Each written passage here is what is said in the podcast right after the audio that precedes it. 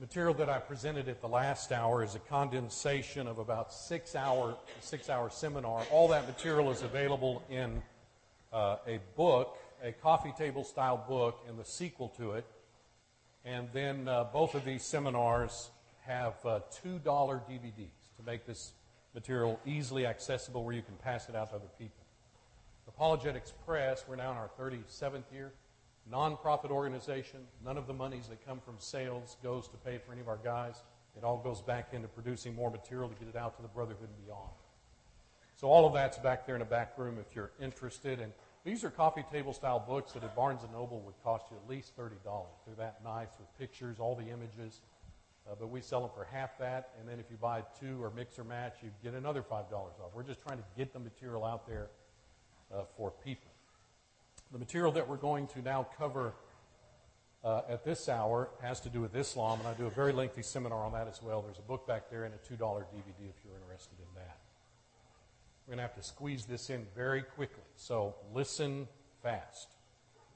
Can you do that? Listen fast. All right, what is this religion that is uh, in many ways so foreign to Americans? I mean, it's just so different from the American way of life. And I don't mean just our culture, I mean the Christian thinking, the consciousness of our nation that was shaped from the very beginning. But Islam is one of the fastest growing religions in the world. I mean, it, it was there for a while in its early centuries, and then it just kind of, you know, held its peace. And then suddenly, you and I are living at a time where there's an incredible resurgence. And it's in traditionally non Islamic countries. Throughout Europe and now in our own country. And it is certainly making extensive encroachments. The U.S. Post Office has dedicated a stamp that commemorates certain features of Islam. Well, Islam goes back to Muhammad, so you have to know a little bit about him. I don't have time to take you through his life, but um, there was a major event in his life where there, living in Mecca, he he went out into the desert, kind of around the Area, and went up on a mountain, Mount Hira. It was so hot, stifling heat, he went into a cave. He claims that he was visited by the angel Gabriel, who delivered to him a revelation from God. The first of 114 over the next 23 years. Those 114 were orally presented by him to his followers after his death. They were uh, assembled and put into a volume. Al Quran, which means the that which is spoken orally. So the, the reading, the recitation. That's what the Quran is. So let me cut to the chase because to determine whether or not any religion is true, any religion is authentic, would you not have to go to its source um, that provides its authenticity and see whether that's true? You can't, you can't go to what people do. You would not want Christianity, the truthfulness and legitimacy of Christianity, judged by what people who have claimed to be Christians have done. They've done a lot of horrible things in the name of. That's not what establishes whether Christianity is divinely authorized. You would have to go to the source that provides that authority. Well, that would be the Bible. If you could disprove the Bible and show that it's of human origin, then Christianity collapses. Well, that's certainly the case uh, with Islam. If Islam depends on the book that it claims came directly from God. We don't have time to examine it in great detail, but let me uh, take you down one strand of thought. You and I are not very familiar with the Jewish Talmud. Just not something we would ever look at or study. Nor would Muslims. The Talmud was written or put together by Jewish rabbis literally over the centuries, going back to before Christ. So it is a multi-volume thing. A lot of it's been translated from the Hebrew into English. It's multi-volume. Uh, it is an authoritative record of rabbinic discussions, including ethics, customs, legends, case histories, stories, moral exhortations. Uh, here's what uh, McClintock and Strong said in their theological uh, encyclopedia. Bounding, moreover, in fantastic trifles, rabbinical reveries, it must appear almost incredible that any sane man could exhibit such acumen and such ardor in the invention of those unintelligible comments, those nice scrupulosities, those ludicrous chimeras, which the rabbins have solemnly published to the world. They're not trying to be unkind. They're just saying, you know, these are really crazy, crazy writings. And the Jewish rabbis would pretty much agree. Here's what Alfred Edersheim said in his Monumental Life and Times of the Messiah. If we imagine something combining law reports, a rabbinical Hansard, notes of the Theological Debating Club, all thoroughly oriental, full of digressions, anecdotes, quaint sayings, fancies, legends, and too often of what from its profanity, superstition, and even obscenity could scarcely be quoted, we may have some general idea of what the Talmud is. Okay? Uninspired, Jewish writings. Not really even to be compared to our commentaries, you know, the Gospel Advocate commentary series where the authors go verse by verse and explain the text. Now, there's some discussion of text in the Talmud, but that's not really what it's about. It's these rabbis through the centuries that make up these stories that they think have a nice point and they put it in there. So there's this massive body of, of literature. It's really the kind of stuff Jesus criticized. You remember? When he said, by your traditions and all this other stuff, you're nullifying the Word of God. You're lifting this stuff and putting it higher than God's Word. He was talking about this kind of material. The Talmud has come down to us substantially in two forms the Palestinian Talmud and the Babylonian Talmud. This is the date, the termination date of when they were substantially assembled and complete. Why am I telling you this? Because Muhammad was born in 570 AD. So when he was born, there was this body of Jewish legend, fable, fairy tale that the Jews were very familiar with and they were very fond of, and they liked to spread it around orally, especially in the Arabian Peninsula, where Jews had uh, migrated, as Acts 2 indicates very clearly. And guess what? If you go study this material and then go read the Quran, you're like, this is the same stuff. So somebody copied from somebody. Which one copied? Well, it can be historically shown that the Talmud predated the birth of Muhammad. And when you examine carefully the details, it becomes apparent who's copying. Let me give you just a few examples. In fact, I'm not going to have time to give you but probably one. The burial of Abel. Does the Bible say anything about that? But here's what uh, the Quran says in Surah, those 114 revelations, they're called surahs. In Surah 5, this is a, a celebrated translation of Muhammad Pickthall. I've only used Arabic translations, Muhammad, uh, Muslim translations, because I don't want to misrepresent them. This is their translations into English. Recite unto them, this is typical of the uh, Quran. It's Allah telling Muhammad to recite, that is, to orally relate this information to his contemporaries. So God's telling Muhammad, recite unto them with truth the tale of the two sons of Adam, how they each offered a sacrifice. It was accepted from the one of them, not accepted from the other. One said, I will surely kill thee. The other, by the way, notice no names here. The Quran lacks specificity in many places as if the author heard these stories sitting around a campfire with Bedouins and couldn't recall all the details. That's how it strikes you. So the one said to, to him, I will kill thee. The other answered, Allah accepts only from those who ward off evil. These parenthetical points is the translator adding words to try to help round out the meaning in English. Even if thou stretch out thine hand against me to kill me, I will not stretch out my hand against thee to kill thee. Lo, I fear Allah, the Lord of the worlds. Is this expression found anywhere in the Bible? The Lord of the worlds? No, but it's found in the Talmud.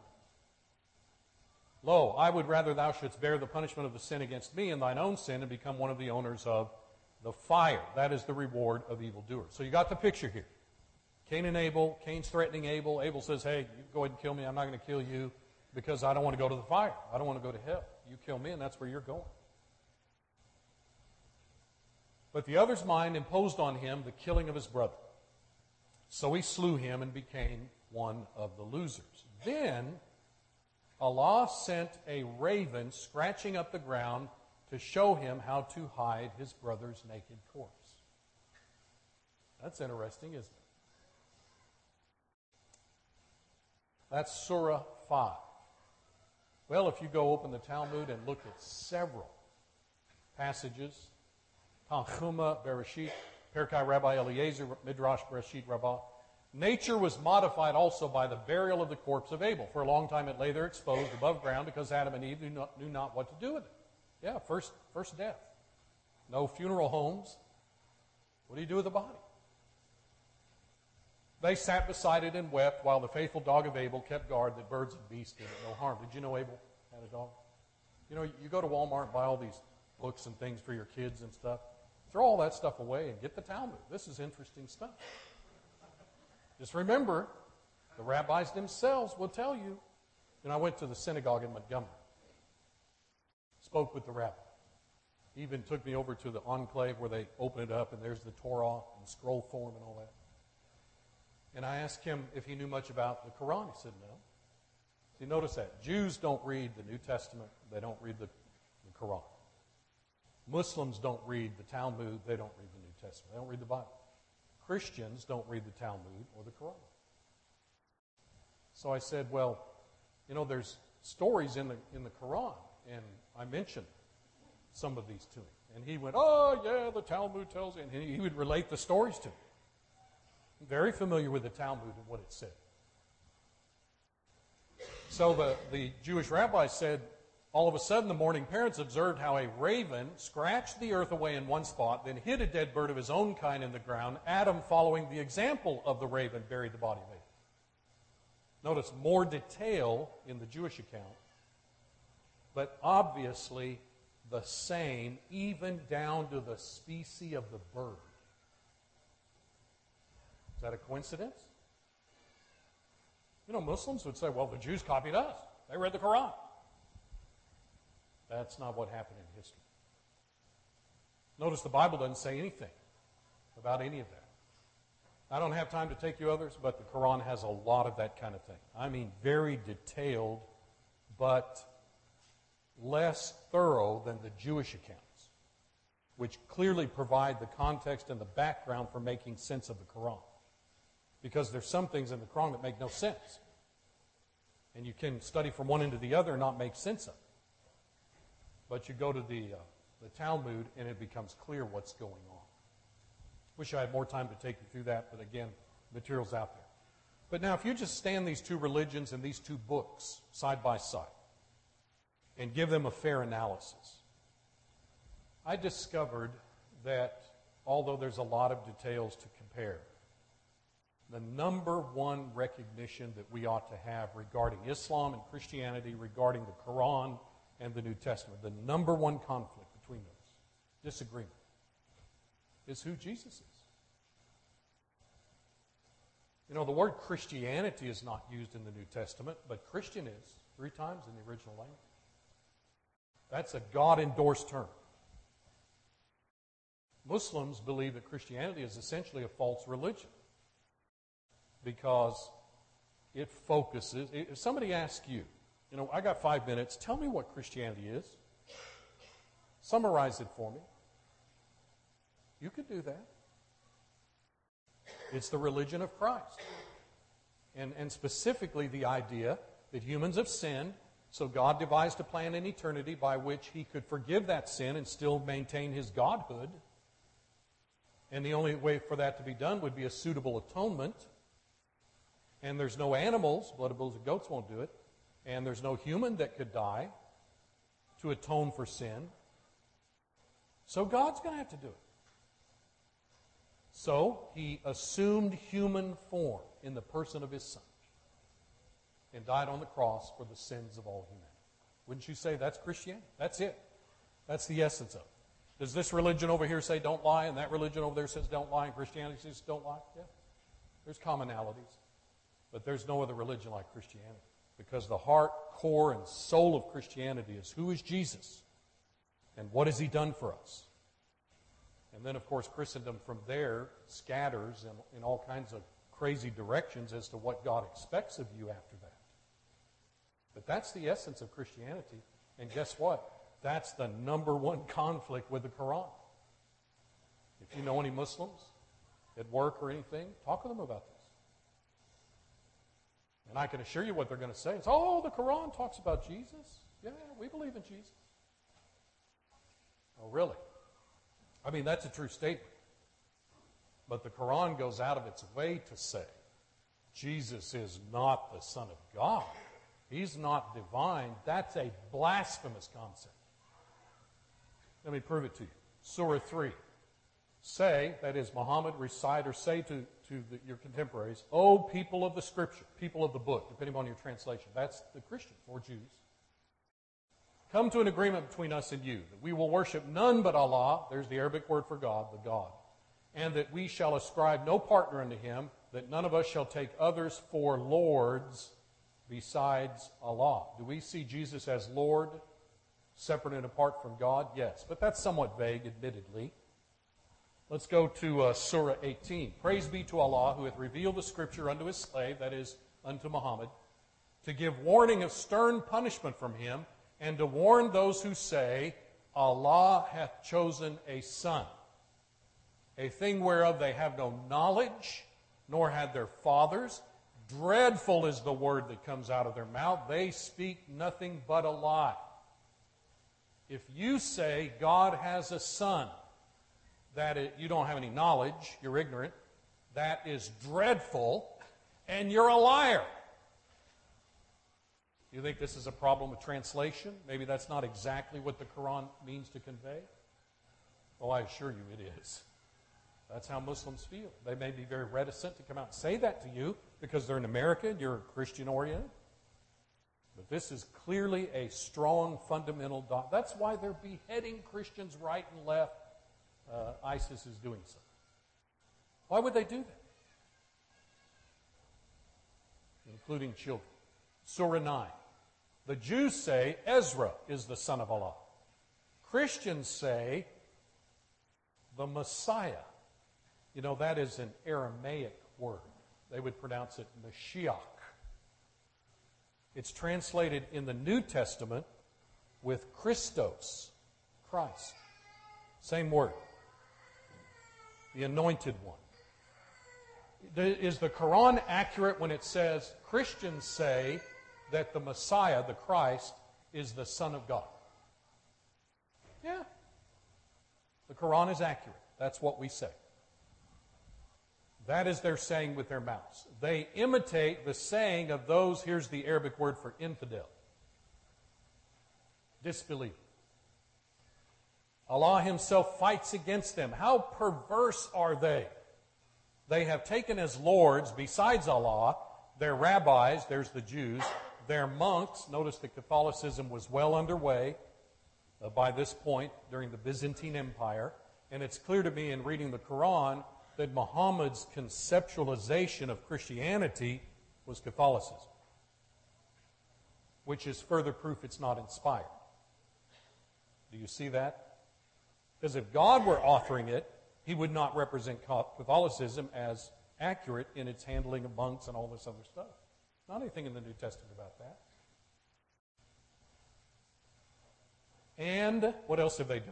They've taken the Messiah, Son of Mary, when they were bidden to worship only one God. There is no God save Him. The whole essence of this surah, these verses, is that Jesus Christ, the Messiah, is not the Son of God, and he is not to be worshiped as God. Does the Bible tell us to worship Jesus? He certainly received worship on numerous occasions and never rebuked anybody. Because it was appropriate. He was deity. Look at Surah 19. Assuredly, they say, the beneficent, meaning Allah, hath taken unto himself a son. Assuredly, you utter a disastrous thing, whereby almost the heavens are torn, the earth is split asunder, the mountains fall in ruins. He's pretty upset about this, wasn't he? The whole universe is about to fly into cataclysmic destruction for you to say that God has a son. That you ascribe unto the beneficent a son, when it's not meet for the majesty of the beneficent that he should choose a son. There's none in the heavens and the earth except those who come to God as a slave. Jesus comes to God as a slave like the rest of us. He's not God. That was Surah 19. Look how much there is in the Quran about. Surah 25. He unto whom belongs the sovereignty of the heavens and the earth. He hath chosen no son, nor hath he any partner in the sovereignty. He hath created everything and hath meted it out for measure. This is the same position, and no unkindness intended, that the Jehovah's Witnesses take. Jesus is a created being, like the rest of us. Well, that's what the Quran teaches. Surah 6, the originator of the heavens and the earth. How can he have a child when there is for him no consort? You know, God would have to have a wife in order for him to have a son. Well, see, there is a very primitive, confused understanding of the biblical doctrine of the sonship of Christ and the fatherhood of God. There is no God save him. Notice the, again an affirmation that God created all things, the implication being that includes Jesus. Now, you, having studied your Bible your life, know that the concept of the divinity of Christ is so thoroughly embedded throughout Old and New Testament that for somebody to say, in fact, they will tell you, when the Bible says Jesus is God, that shows that the Bible has been corrupted over time. What they don't seem to understand is it so thoroughly permeates the Bible. That's proof that it, it wasn't simply added later. It was there from the beginning because it, it's thoroughgoing throughout the, both the Old and the New Testament. Uh, notice, for example, um, Colossians where he is said to be the image of the invisible God, the firstborn over all creation. By him all things were created. Do you think of Jesus that way? When you read Genesis 1, uh, the six days of creation, do you think of Jesus being there creating? The New Testament affirms it repeatedly. All things were created through him and for him. And look at this. He's before all things. There's the eternality of Christ. Can that be said about any of us? We all had a beginning. Not Jesus. He's before all things. That proves he's not a created thing. And look at chapter 2, verse 9 of Colossians. In him dwells, this term is used three times in the New Testament, all the fullness of the Godhead bodily. Deity indwelt in the flesh. 2 Corinthians 4, Jesus, who is the subject matter of the gospel, the good news, is the image of God. These are blasphemous statements to a Muslim. Hebrews 1 God in these last days has spoken to us by His Son, through whom He made the worlds. He's the brightness of His glory and the express image of His person. You know what else Jesus is doing? He's keeping this universe from flying apart, literally. He's upholding everything by the word of His power.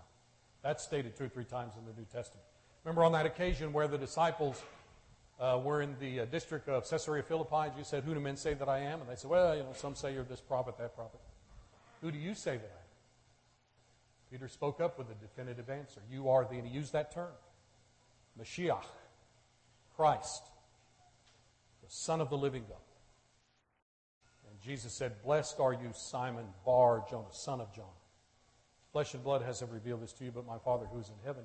And I say unto you, you are Peter, you know, you're a pebble, but upon this ledge rock truth that you have just articulated, I'm going to build my church, and the gates of Hades, Hades, not hell, Hades, will not prevail against it. That is, it will not prevent me from coming out of the Hadean realm and establishing my church. Notice the terminology, my Father, and the identity of Jesus. And what about Acts 2 on the day of Pentecost? You know, Peter and the other apostles, Peter's sermon's recorded, lays out four lines of evidence, draws the logical conclusion like a good logician. Therefore, that God hath made the same Jesus whom you crucified, both Lord and Christos, Christ. That's an affirmation of the deity of Christ. The great treatise on justification, Romans, the, the gospel concerns his son, Jesus Christ, our Lord, declared to be Son of God. Notice in Jesus' fleshly body did not exist in eternity. It came genetically through David down to his mother Mary. But Jesus didn't begin at that point. He's existed throughout all eternity. In John chapter 10, on one occasion, the Jews uh, uh, were ready to stone Jesus. And he said, Why are you doing that? For what? Uh, notice this term, uh, work. It's a parallel term to a key stylistic term in the book, um, sign. Used some 16, 17 times. And that means a miraculous action that serves as a sign. It's proof that the guy that performed it is a bona fide representative of God, in this case, that he is God. That's the point of John. And so Jesus says to them, You know, for which of these proofs that demonstrate who I am are you wanting to put me to death? He's gigging them with that. Because they should have seen the sign and said, Wow, you are God and I'm bowing down before you. Said they want to kill him. And so they said, Well, it's not for one of these things that you've done that we're wanting to kill you, but because you being a man, make yourself God.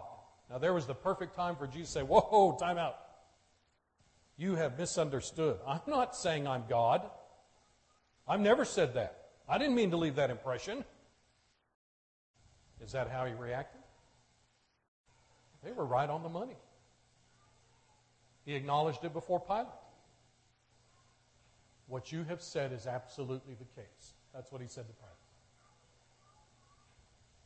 Not only does the Quran forcefully deny the deed of Christ, though it's all over the place in the Bible, did you know the Quran says that Jesus was never crucified? How about that? That's cataclysmic. Here's the definitive passage, Surah 4. Because of their saying, We slew the Messiah.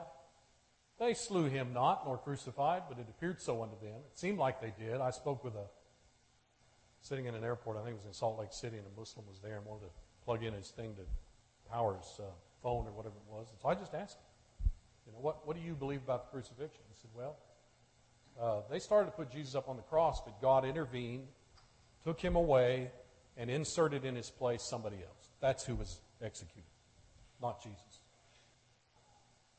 Where did he get that idea? It appeared so unto them. Those who disagree concerning it are in doubt thereof. They have no knowledge thereof, save pursuit of a conjecture. They slew him not for certain, but Allah took him up unto himself. That harmonizes with what he told me on that occasion. Well, you know, to a Muslim, what does it matter? That's no big deal. But if you understand the biblical doctrine of atonement, that God cannot forgive you of your sins and therefore you're going to hell unless He steps in and offers Himself as the sacrifice. There's not one iota about that in the Quran. And the notion of blood atonement, even through sacrifice, is completely absent from the Quran. Muslims will sacrifice a camel to give food, meat to the poor. But if you suggested to them, is this like a religious sacrifice for having something to do with sin? They would reject that vociferously and tell you absolutely not. The uh, plan of atonement, the plan of forgiveness in the Quran is to stack up enough good deeds that God will overlook, the Quran says. That's its word. Your bad deeds. So stack up good deeds to over. And if you die defending Allah, then that will do it for you. Uh, the Quran forthrightly denies that there's such thing as Trinity, a triune God.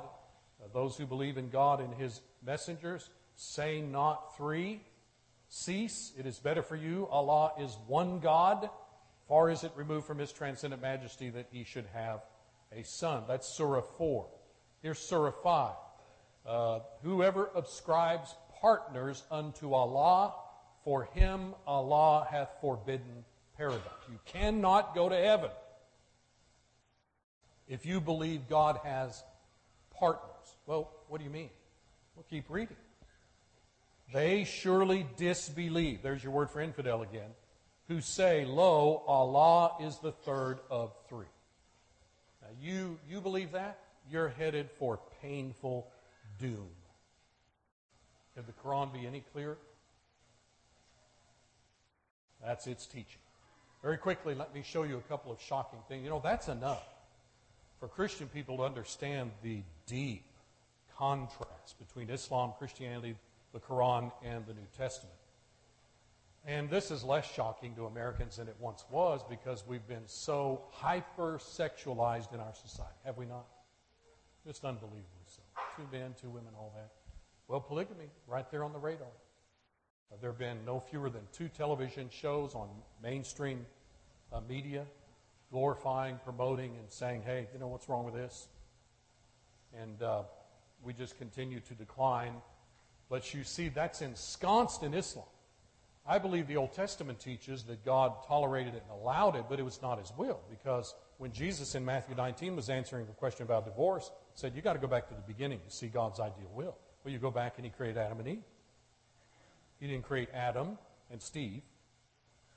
He didn't create Adam, Eve, Treva, and Susie. He didn't create multiple wives for Adam, nor did he create multiple husbands for Eve. See, the prototype for God's will regarding human interaction, sexually and so forth, is one man, one woman. That's very clear from beginning to end of the Bible. But the Quran openly declares that polygamy is, is acceptable. It's, it's in fact commanded by God. And notice even to the point of stating how many. You can have up to four. If you fear you cannot do justice to so many, which certainly would be the attitude of any sane man, you may have that many, up to four. Now, Muhammad, of course, was allowed much more than that. And Muslims justify that by saying, well, you know, he's the prophet. Look at Surah 4. Men are in charge of women. By the way, with all this political correctness that has blanketed our civilization, they blast Christianity, they hate Christianity. Hollywood pretty much hates Christianity. But then when the Muslims come along, that whole political regime, that liberal regime, they're very accepting of Islam, are they not? You're, you're seeing this in our country? Well, the way they treat women, the whole feminist movement from the 60s forward ought to be up in arms.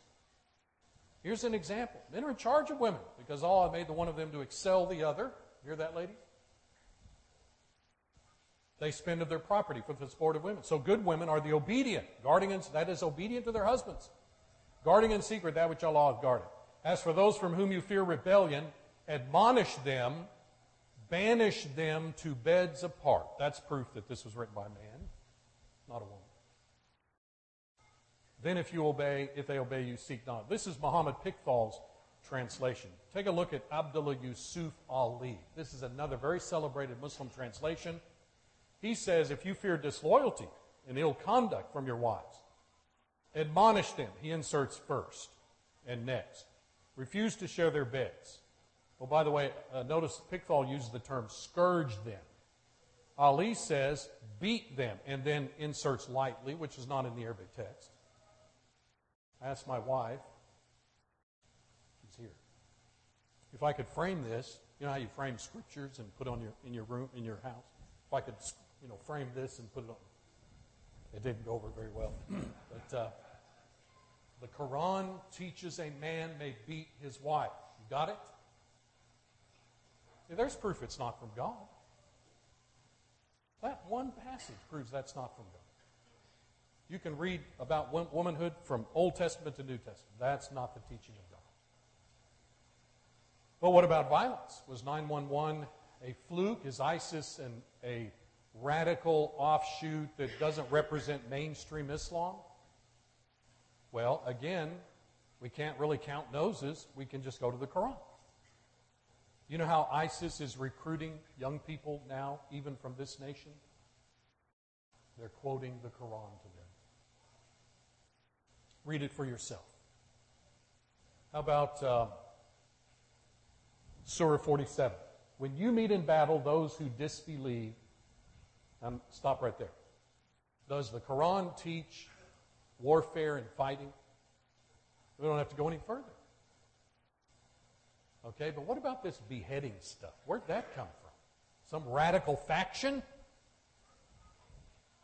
It is smiting of the necks. Until when you have routed them, then making fast of bonds, and afterward either grace or ransom till the war laid down its burdens.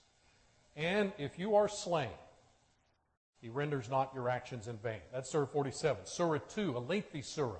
Fight in the way of Allah against those who fight against you. Begin not hostilities. This was an early surah when Muhammad was in more of a defensive posture, when he became offensive and aggressive, then it wasn't, you know, don't fight unless they come after you. Allah loves not aggressors. Slay them wherever you find them. Drive them out of the places whence they drove you out. For persecution, look at that, is worse than slaughter. It would be better for you to slaughter your persecutor than to endure his persecution. Isn't that the exact opposite of what Jesus said? Fight not with them at the inviolable place of worship. That's the Kaaba in Mecca, where they until they first attack you. If they attack you, kill them. Fight them until persecution is no more and religion is for Allah. You know what most uh, commentators say about that one phrase? That means you are to continue to wage aggressive warfare against non Muslims until you take the whole world for Islam. Read the passage again. Fight them until persecution is no more and religion is for Allah. The world's religion is all Islam. All right. There's a lot more there. Attack, attack, attack. Look, this is later in the same surah. Warfare is ordained for you. He's talking to Muhammad. Um, persecution is worse than killing. Here is Surah 22. Sanction is given unto those who fight because they've been wronged. Allah is able to give them victory. Surah 61. Allah loves those who battle for his cause in ranks as if they were a solid structure. Notice none of this is uh, figurative, it's literal. Surah 47, when you meet in battle those who disbelieve, smite at their necks. Um, he will guide them, improve their state, bring them unto the garden. This is the Arabic word for paradise, which is actually a Persian word, which is modern day Iran. Here is uh, Surah 5, which says that thieves are to have their hands severed. The only way for you to know what is appropriate ethical reaction to behave, human behavior is to go to God and let Him explain it to you. And the ethics of the Bible compared to the Quran are unbelievably in contrast with each other we are, we, these two religions are in irreparable conflict. The Quran and the Bible contradict each other. The Quran teaches that there's no such thing as the Son of God. There's no Trinity. There's no crucifixion. And obviously, then, no need for blood atonement. And it advocates and promotes polygamy and violence. And there are other ethical issues, but these ought to be enough in order to uh, get this across.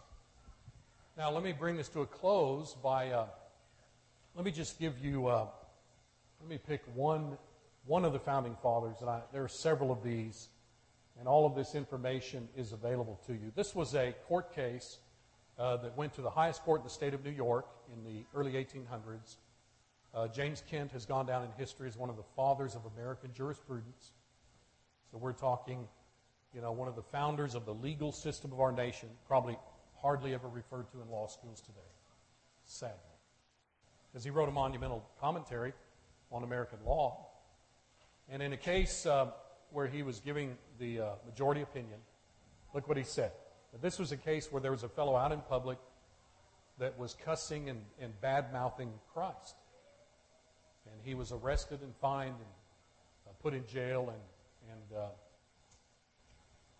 and so it, he appealed the case, and they tried to, the lawyer tried to say, oh, you know, religion, this freedom of religion in this country.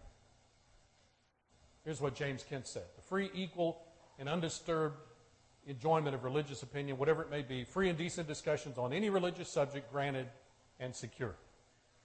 But to revile with malicious and blasphemous contempt the religion professed by almost the whole community, that's an abuse of that right. You don't have that right. Constitution doesn't give you that right. Our judges need to hear this. And who are you going to believe, by the way? Judges today or the guys that wrote the Constitution? Nor are we bound by any expressions in the Constitution, as some have strangely supposed, either not to punish at all or to punish indiscriminately, like attacks upon the religion of Muhammad or the Grand Lama. Follow his thinking here. Could you go out here in public and undermine Christianity? No. You're undermining the foundations of our civilization. Can you go out here and badmouth Islam or Buddhism, the Dalai Lama? Yes, you can do that. Why? For this plain reason. The case assumes we are a Christian people. The morality of the country is deeply engrafted on Christianity, not on the doctrines or worship of those. Do you know any judge or any politician in the country today that would use that term to refer to Islam or to Muhammad? Well, tell me this. If you believe the Bible is the Word of God, was Muhammad a false prophet? Yeah. Don't, don't have any ill will in my heart about that. It's just an observation. Even as there have been many people who have come and established religions that are not endorsed by God. Have we gotten to the point where we will not acknowledge that forthrightly? Look at all the prophets of God and how they conducted themselves. Look at 1 Samuel or 1 Kings 18 where Elijah was on Mount Carmel and hundreds of these prophets of Baal came. He said, Okay, you call on your God and see what happens, and then I'll call on mine. And they tried for hours, even jumping around and cutting themselves and doing all kinds of things. That's false religion, see? Working themselves up emotionally. There's a lot of Christendom that does that. And then Elijah stepped forward. Remember, he was he mocked them, said, "You know, maybe you need to cry, call louder. Maybe he's gone on a trip or something." See, we would say, "Oh, oh that, that's not Christian." We don't want to offend anybody. Well, obviously, it's not in our heart to harm or offend anybody. But do you know who's harmed, who is, who has offended and insulted more people by the billions and trillions? God Himself. Because He doesn't see false religions so softly as you and I do. He sees it as a direct challenge to His will and reality. And it's causing trillions of people to be lost in eternity. We ought to be upset about that. And I'm telling you, most Americans, for most of American history, were straightforward enough to state here's the facts of the matter. This is spiritual reality. All right, I'm going to ha- uh, have to hurry through this. Our time is up. Let me come down here to the end. All of this material is available in book form and on a DVD where the founder spoke. I showed you this uh, earlier. What can we do? Very quickly, we ought to love people, shouldn't we? I mean, even people that are trying to destroy our country, take us down, harm us personally, individually. Christians still love those people. Why? Well, we want them to be saved. We want them to go to heaven. Remember how uh, Peter put it about God? God's not willing that any should perish, but that all should come to repentance. 1 Timothy 2 4, God would have all men to be saved and come to a knowledge of the truth. That ought to be our attitude, too. We ought to love people. Show them respect. Be kind. But I tell you, we ought to tell them the truth. Because what you and I are unable to do in convincing people, the content of the gospel wields its own power that you and I do not have. If anything can turn people's thinking around, it's God's thinking.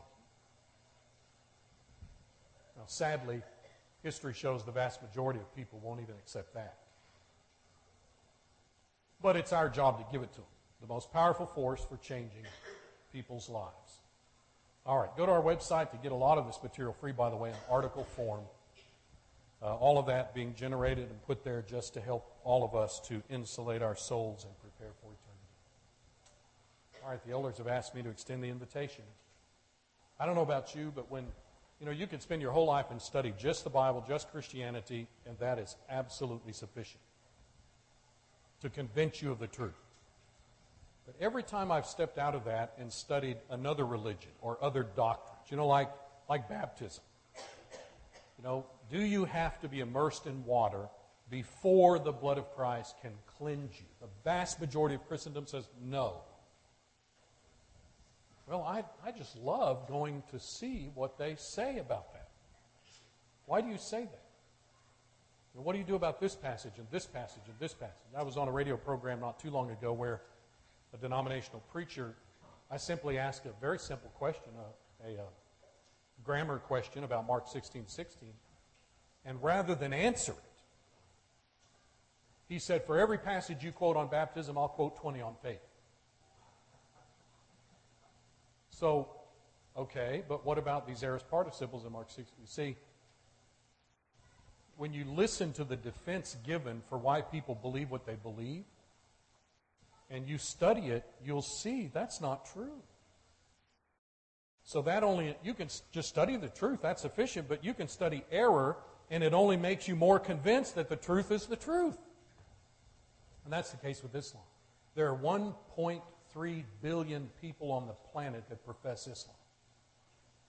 Now, that would cause some people to say, man, there must be something to that. No, there are a billion atheists, skeptics, agnostics. There are a billion Hindus. There's no way for Hinduism and Islam to agree or harmonize. Those are diametrically opposed. It, Hinduism believes in thousands of gods, like little Ganesha that's a little pudgy boy with the head of an elephant. You know, even if evolution were true. So, going and looking at all of these, well, what are the other options? Atheism? Is that an option? Go, go study it. Look at the fruits of atheism. Look what it's done for mankind. And look at how illogical it is. Our website's loaded with this, just loaded with it. How illogical it is. You have to deny plain, bald face evidence in your face. You just have to brush it aside and dismiss it to conclude there is no God. So the truth defends itself if people care to study and look at it. And it would cause a person to fall before the God of the universe and, and realize that God has done for us what we could not do ourselves. He sent His Son who died for us. We've got to believe that. We've got to believe in Christ. We've got to change our thinking. That's repentance about our sin and our behavior. We've got to confess Christ with our mouth. Isn't that interesting? Muslim says you have to say, La ilaha illallah Muhammadun Rasulullah. There is no God but Allah, and Muhammad is his prophet. You've got to say that to become a Muslim. But do you know what the New Testament teaches? You have to say, look at Romans 10 9 and 10, with your mouth that Jesus Christ is the Son of God. You cannot be a Christian if you don't do that.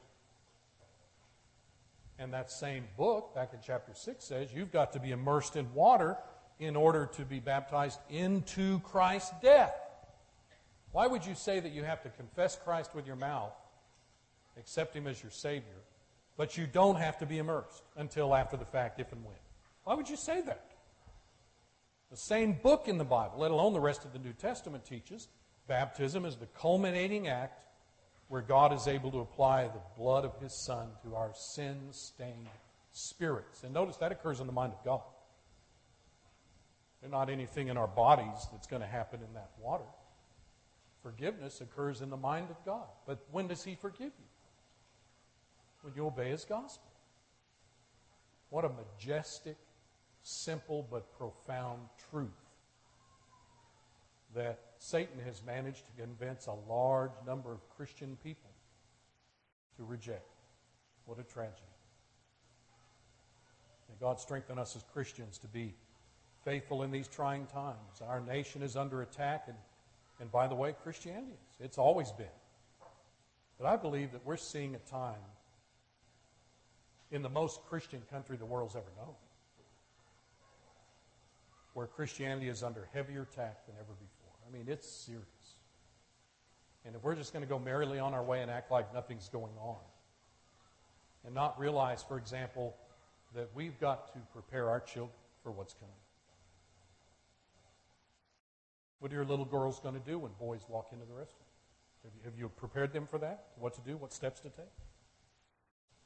That's just one aggressive assault upon us. There are many others across the slate, and more coming down the pipe. And we ought to bolster our courage and be happy. We know God will be with us through this, but let's not be naive. And let, let's not, you know, stick our head in the sand and say, well, I'll just wait and see what happens. No, let's think through this and prepare ourselves for what's coming, what's already upon us. And that means we're going to have to be spiritually alert, vigilant, 1 Peter 5 8, because Satan is a roaring lion seeking whom he may devour. He's devouring a lot of people in our country right now. Are we ready? Are we ready to be faithful and dedicated and courageous and determined, men and women? And help our young people to do the same. Maybe you need to come forward and make changes in your spiritual life. Thank you for your kind attention today. You need to respond to the invitation of Christ. Will you come as we stand and sing?